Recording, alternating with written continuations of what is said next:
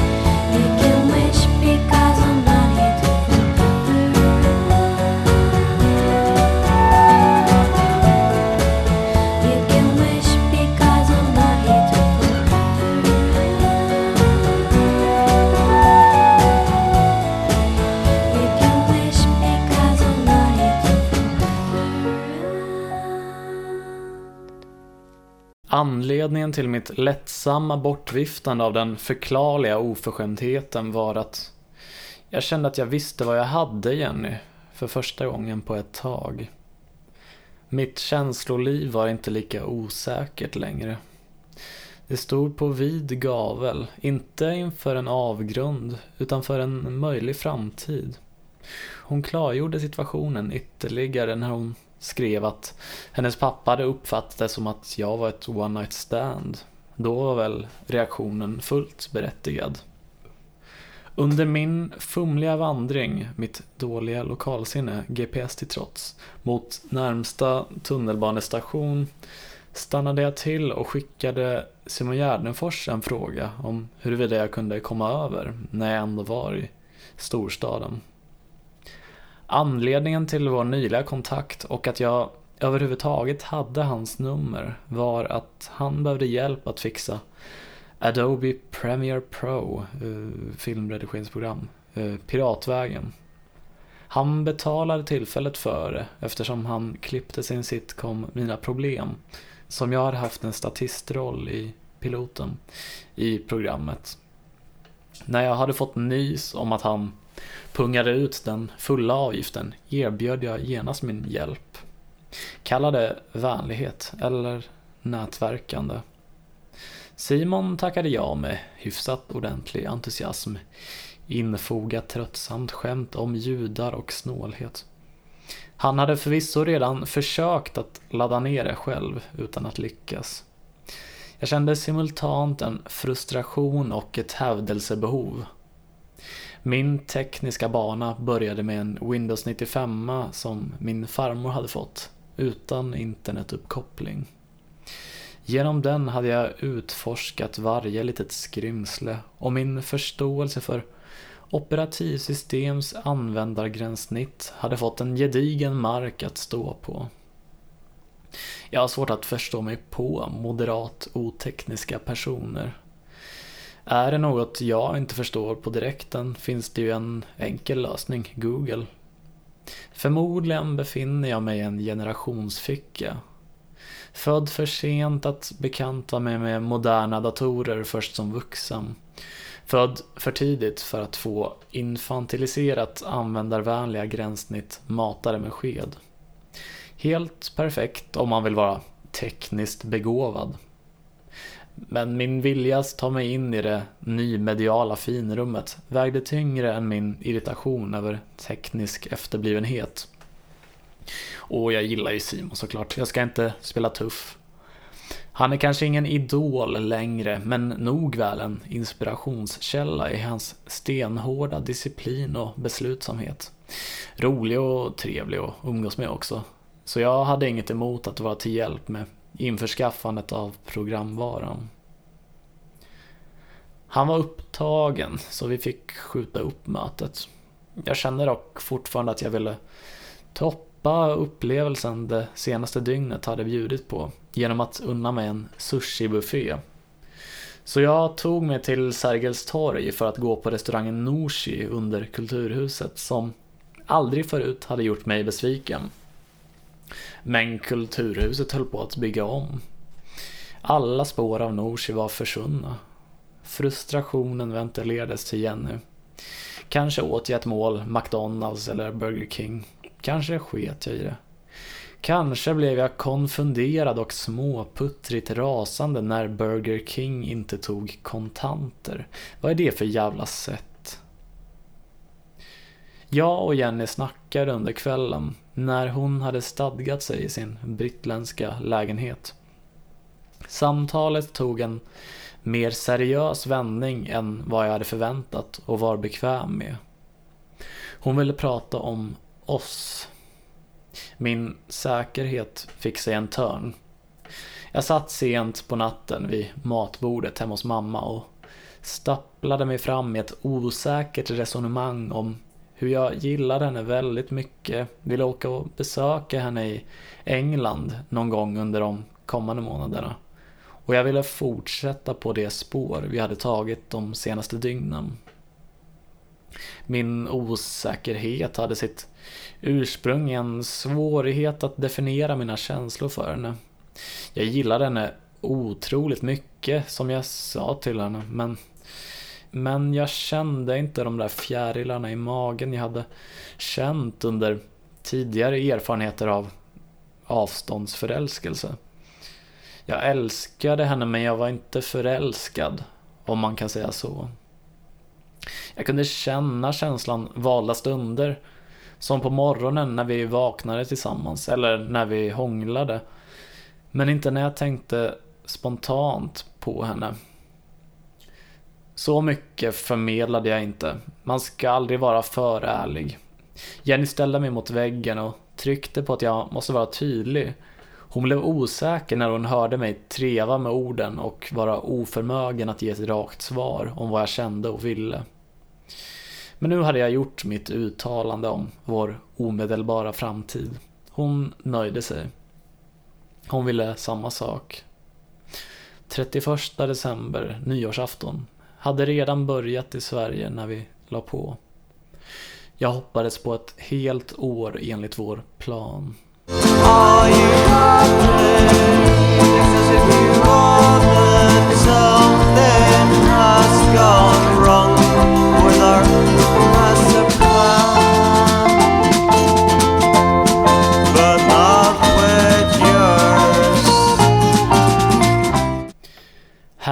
Börjar ett slags intermezzo i mitt år. Nej, vad fan. Det är inte alls ett korrekt användande av ordet. Ja, ja, ni kommer fatta. Vi kom överens om att jag skulle flyga över till Manchester inom snarast. Jag hade pengarna efter julafton. Jag hade tiden då jag helt hade skitit i kursen retorik, trots att jag tog ut CSN november och december. Och jag hade Jenny, tillika värd som själslig frände och sexuell partner.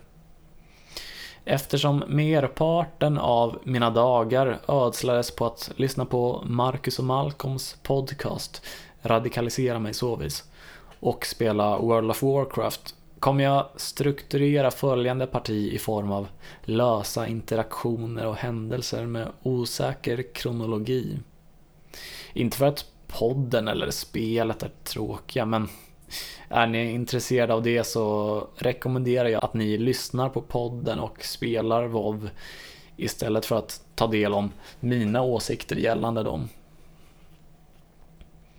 Jenny hade stadgat sig i sin nya lägenhet som hon hade påbörjat flytten till någon gång mellan slutet på november och början av december. Jag hade fått ta del av hennes berättelser om olika visningar. Mest av allt blev jag imponerad av hur lätt det verkade vara att få förstahandskontrakt på hyreslägenheter i England. Så pass nära Manchester som förorten Didsbury låg. Katterna hade vant sig dem också. Först hade Jenny hållit dem i ett rum bara, för att låta dem ta in den nya miljön med dofter och allt och bli bekväma. Sen fick Timmy utforska resten av lägenheten. Han var den mer äventyrliga katten. Och till sist lämnade den försiktiga Monty rummet och hela bostaden blev plötsligt ett slagfält för de båda.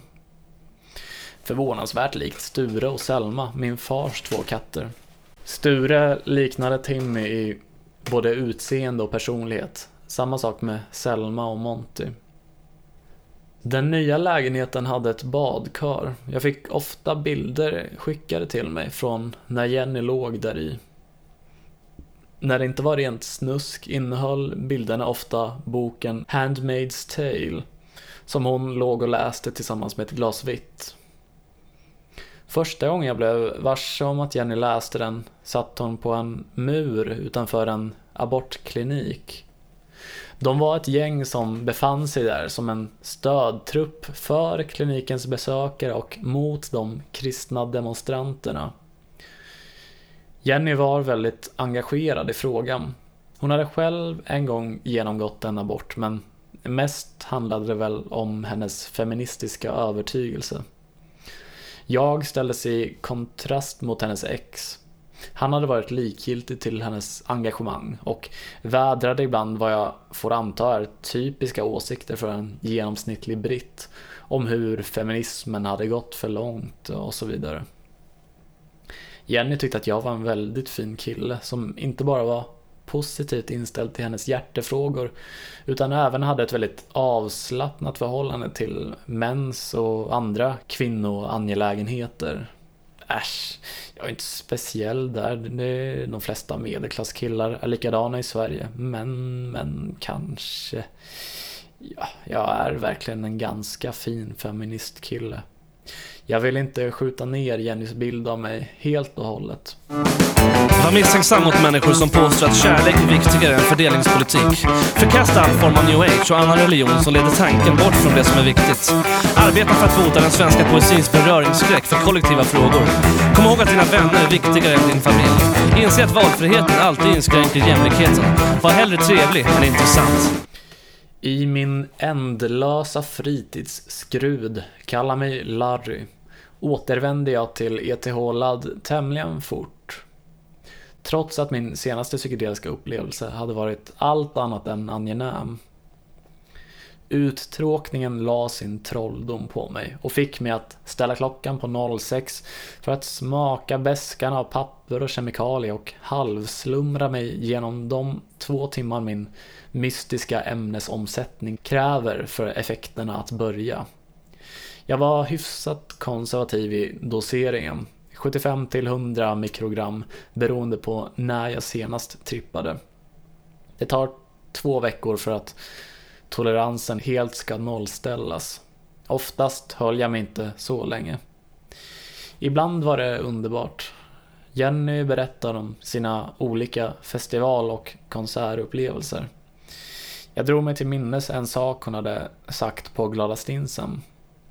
I sina tonår hade hon köpt en biljett till eh, Nirvana som skulle spela i Sverige.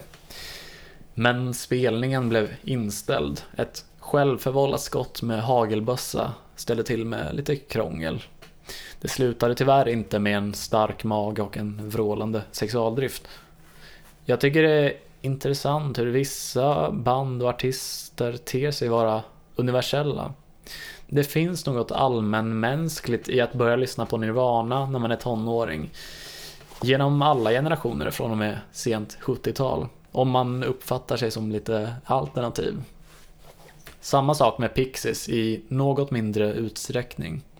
Och Jakob Hellman i Sverige som kanske framförallt unga män upptäcker oberoende av varandra. Jenny och jag hade två band som vi båda hade sett. Det första var Bob Hund, vilka inte oförtjänt fått rykte av sig som Sveriges bästa liveband. Hon hade sett dem ett antal gånger på olika festivaler. Någon gång på Hultsfred sent 90-tal. Om jag inte missminner mig hade Robert varit där samtidigt. Jag hade sett Bob Hund två gånger på Gröna Lund. En gång på Kägelbanan och senast i november under slutet av vecka 48. Det är sent och det dröjer lite till innan blommorna slår ut. Jag ser en bar, jag ser en man, jag hör ett tjut. Snart har helgen vecka 48 tagit slut. Det andra bandet var Kent. När jag var åtta bast fattade jag tycke för låten Ingenting som var i ständig rotation på radion. Och en gång på Stora Coop i Södertälje, som vi kallade den och som nu faktiskt bytt namn till det, såg jag en platta i skivbackarna. Jag kollade på låtlistan på baksidan. Där fanns den låten som jag hade på hjärnan. Jag slog till. När jag kom hem och satte på den på vår stereo blev jag smått besviken. Ingen av låtarna var rätt. Vid nära inspektion och efter att ha rivit av prislappen som täckte andra halvan av låtnamnet upptäckte jag att sången jag hade misstagit för radiohitten egentligen var låten Ingenting någonsin. Det var ju helt fel skiva. Jag hade köpt deras eponyma debut och inte Tillbaka till samtiden. Men så mycket visste jag ju inte. Helt och hållet blev jag inte besviken för jag gillade den väldigt mycket ändå. För att sprida gospeln tog jag med mig den till fritids efter skolan. och satte på den i deras CD-spelare. Men alla hatade det. Det finaste någon sa var att han hade en väldigt gnällig röst. Annars tyckte de flesta att det var bögig musik. Men vad fan, det var ju distade elgitarrer, det manligaste som finns. En kille som hette Emil blev äcklad när Jocke Berg sjöng Kostymen den skaver och jag har inte duschat idag. Jag vet att det är ett radbryte där och idaget egentligen är en del av idag är igår. Men det uppfattar inte vi, eh, slash han. Jag duschade på sin höjd en gång i veckan och kände lite skam. Det är lyxigt att vara barn eftersom svettet inte luktar så mycket. Några år senare när jag hade upptäckt Flashback fann jag liknande åsikter i den stora Kent-tråden där. Jag kände mig verkligen speciell som gillade bandet och trodde alltså att i princip alla som hade hört talas om dem hatade deras musik. Snacka om en filterbubbla. Jenny hade ju följt Kent från början eftersom hon trots allt var 19 år äldre. Hon hade sett dem när de var bra, det vill säga när de spelade de bästa skivorna samtidigt med att de skivorna var aktuella.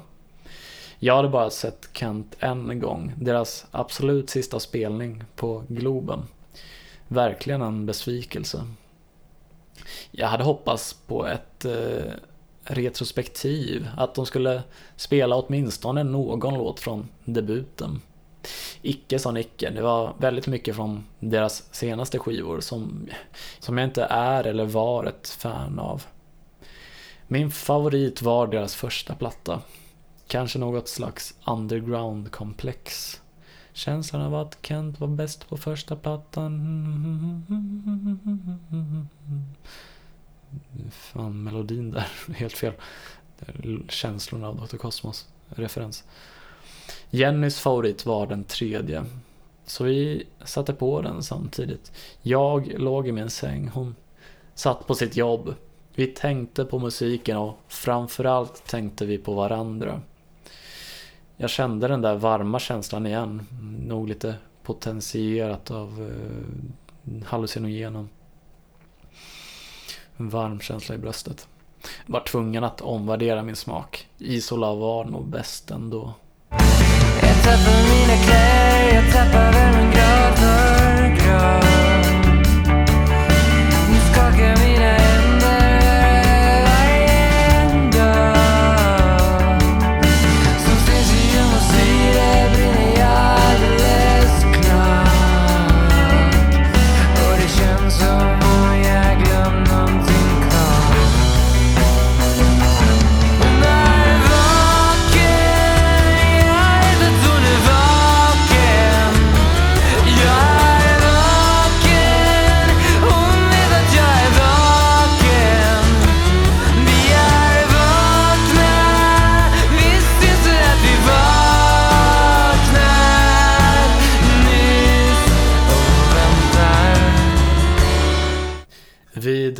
annat av dessa tillfällen när jag trippade då skrev jag med henne för att utnyttja min förhöjda kåtma. Runka måste jag ju göra om jag trippar själv, annars fullföljer jag inte den kemiska profetian. Jag hade förberett mig, trätt på en plastpåse över vänster hands pekfinger och tryckt på en klick glidmedel av apotekets märke Klick. Den gick in analt och masserade min prostata som jag hade gjort till vana de senaste månaderna. En gång skrev jag till Simon G och tipsade om det. Han tog mig inte på allvar. Släpp din skepsis och jag vet inte vad, någon slags homofobi, Simme. Det var ett ärligt menat förslag som kan förbättra din njutning med 50%. Jag... Det är bara för att vara vänlig. Jenny passade på att dela med sig av hur hennes föregående kväll hade gått.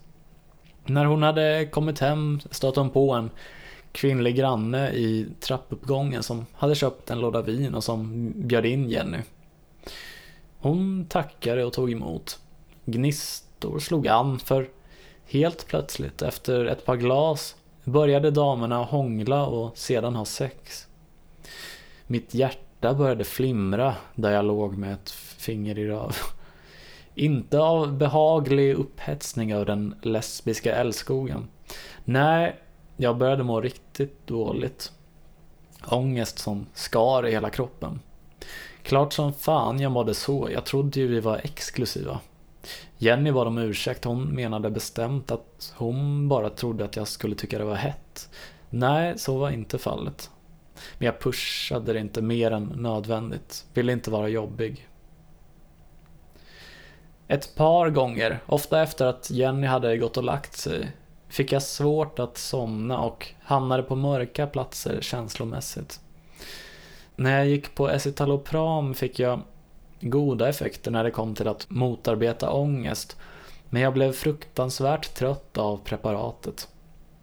Jag var verkligen den där jobbiga killen som somnade direkt efter man har kommit, vilket Jenny brukade störa sig på, men jag sov å ena sidan 14 timmar om dygnet under den perioden. Kombon av mitt koncerta som jag hade fått och avsaknaden av escitalopram gjorde att jag ofta led av motsatt problematik. Svårigheten att insomna levde i symbios med de mörka tankarna. Rumineringen förhindrade tröttheten och den i övrigt overksamma och frustrerade hjärnan blev en hin håles leksak. Man kan lugnt säga att min depression var på tillbakagång. Jenny hade dragit mig ovanför ytan med sin hjälpande hand men mina egna redskapsarmpuffar hade punkterats av mitt svarta sinne och jag kunde knappt simma på egen hand. Jag var ju trots allt den sista kvar i min årskull som tvingades ta bussen onsdag morgon till den gudförbannade simskolan. Doften av klor gör mig än idag illa till mods. Verkligheten efterliknar diktens metaforer. Vad meningen med livet i största allmänhet var tyckte jag inte var särskilt intressant. Biologiskt att föröka sig. Andligt fanns ingen mening efter Guds död. Ren hedonism kanske, Roms sista dagar. Fast undergången glömde att utplåna mig. Nej, funderingarna angick min plats i världen. Jag kände tydligare än tidigare med hela min kropp att jag unnade Samuel hans bortgång och jordafärd. Han slipper allt det här. När jag hade tagit upp mina känslor över Samuels död för Jenny skickade hon en låt. Magicians Assistant av Dan Lesac vs Scroobius Pip. En väldigt gripande rapplåt om självmord och hur det påverkar folk omkring en. Även om jag inte håller med om budskapet nödvändigtvis att man ska fortsätta lida för att inte göra någon ledsen så började jag gråta. Texten är bland det bästa jag hört. Speciellt raden Instead of fighting through together and turning things around You decided the grass was greener on the other side of the ground. Fyndigt som fan och kraftfullt. Jag gillade vad jag hörde och Jenny skickade en länk till en annan låt från samma skiva. Look for the woman. Hon beskrev den som en ärlig och gripande skildring av ett förhållandes slut. Trots min brist på erfarenhet kändes hennes beskrivning av låten och låtens beskrivning av det sorgesamma förloppet eh, korrekt. På pricken.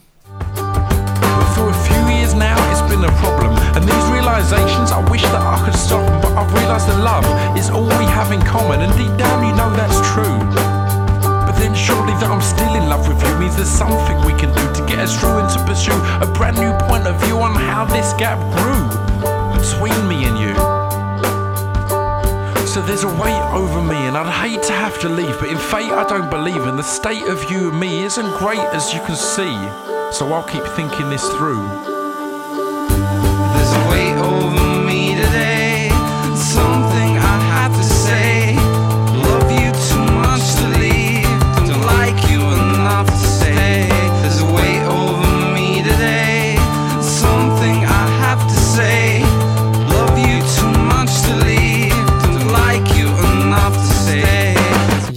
Jenny var en krok som höll mig kvar i de levandes värld.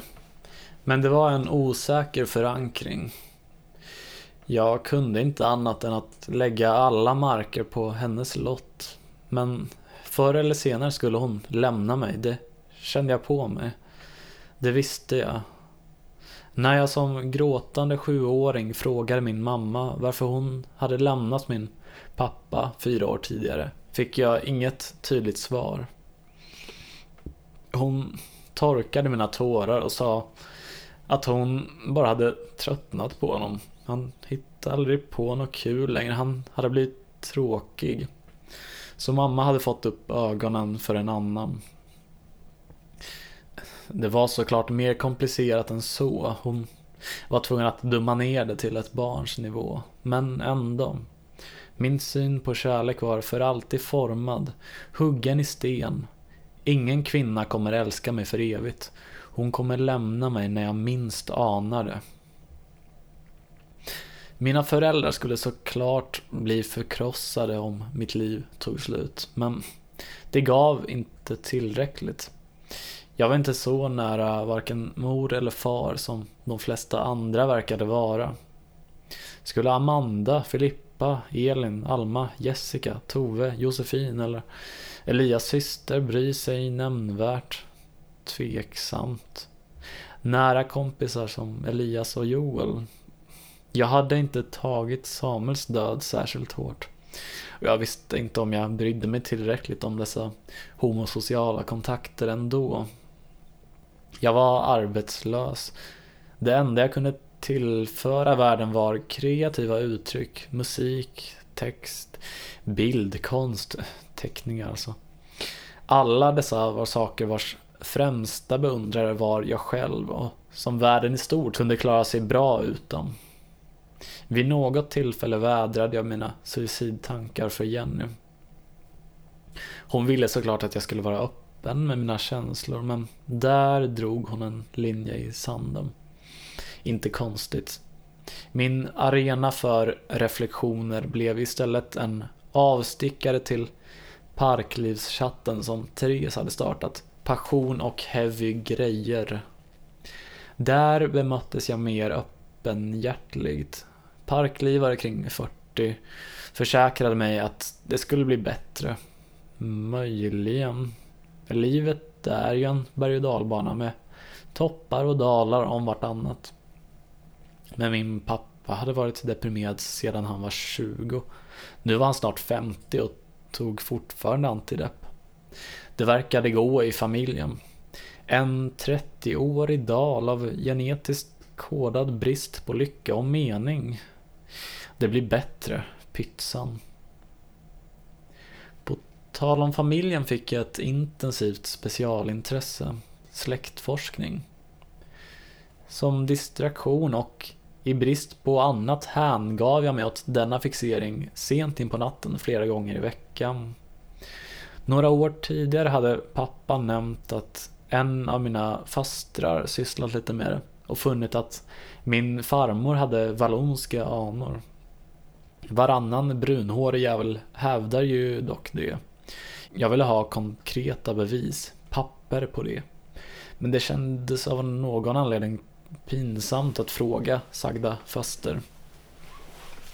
Istället tog jag till min egna bästa dräng och satte min autistiska ådra på prov.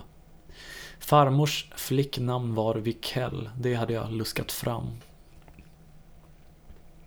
Jag rekommenderar faktiskt dig som lyssnar att gå igenom samma process som jag gjorde.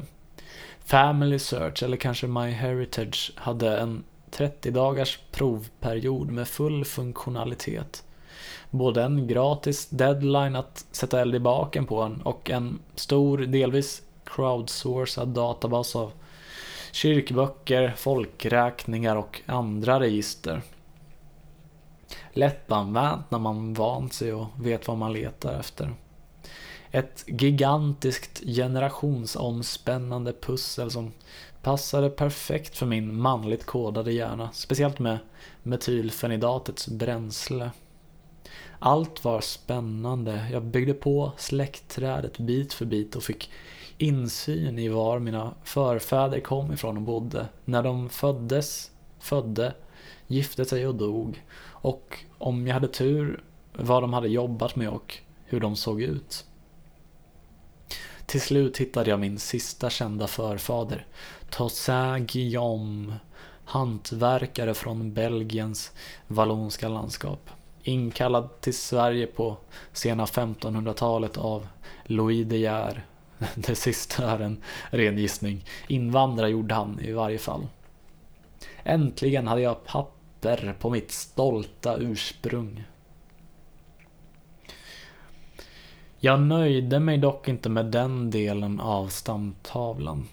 Mannen som gav mig mitt efternamn var min farfar, bror Åke Lenn, född 1921. För att göra en ordentlig sökning behövde jag både födelse och dödsdatum. Jag visste att han dog samma datum som Nelson Mandela trillade av pinn. Tragiskt överskuggad. Födelsen var oklar. Jag lyckades inte ens få fram datumet för hans födelsedag trots idogt googlande. Han hade väl försvunnit från Eniro i och med framlidenheten och dödsannonsen var inte sökbar. Nåja, som de säger i militären, det är bättre att ta ett taktiskt beslut baserat på inkomplett data än att inte ta ett beslut alls. Så jag sökte i deras basmän, hittar inget rev i mitt hår. Skrek folket är törstigt, så folket är dricker Folket är hungrigt och äter. Jag ser inte någon mening med mitt liv. Kan jag inte sova nu? Om någon vet något här så räck upp er hand. För att vara allvarlig hittade jag ingen exakt match. Det jag istället fann sköt ut mig i obekant mark. På exakt samma födelseort och år, Turingen i Kvarn, 1921, fanns en man. Bror Åke Lennholm. Exakt samma förnamn, snarlikt efternamn. Han hade dock dött 1998 i Skärholmen. Hur länge än sökte hittade jag inget annat. Den som söker han letar, som Nils Eriksson sjöng i Somliga tro på stenar. Jag både sökte och letade i blindo och försattes i ett närmast psykotiskt tillstånd. Min hjärna tog irrationella genvägar. Occams rakbladsprincip hade logiskt fört mig till att det mest sannolika var att någon hade skrivit fel eller att det var ett sammanträffande och ingen hade ännu fört in min pappas far. Istället gaslightade jag mig själv. Jag började betvivla min verklighetsuppfattning och mitt minne. Och det är inte särskilt trevligt må jag säga. Man brukar ju säga att galna personer aldrig fattar själva att de är galna. Men det lär ju vara skönt. Att på riktigt tro att man är galen som jag gjorde från cirka 00 till 03.30 den natten unnar jag endast mina värsta fiender. Låt mig se. Tim och Enrique kanske.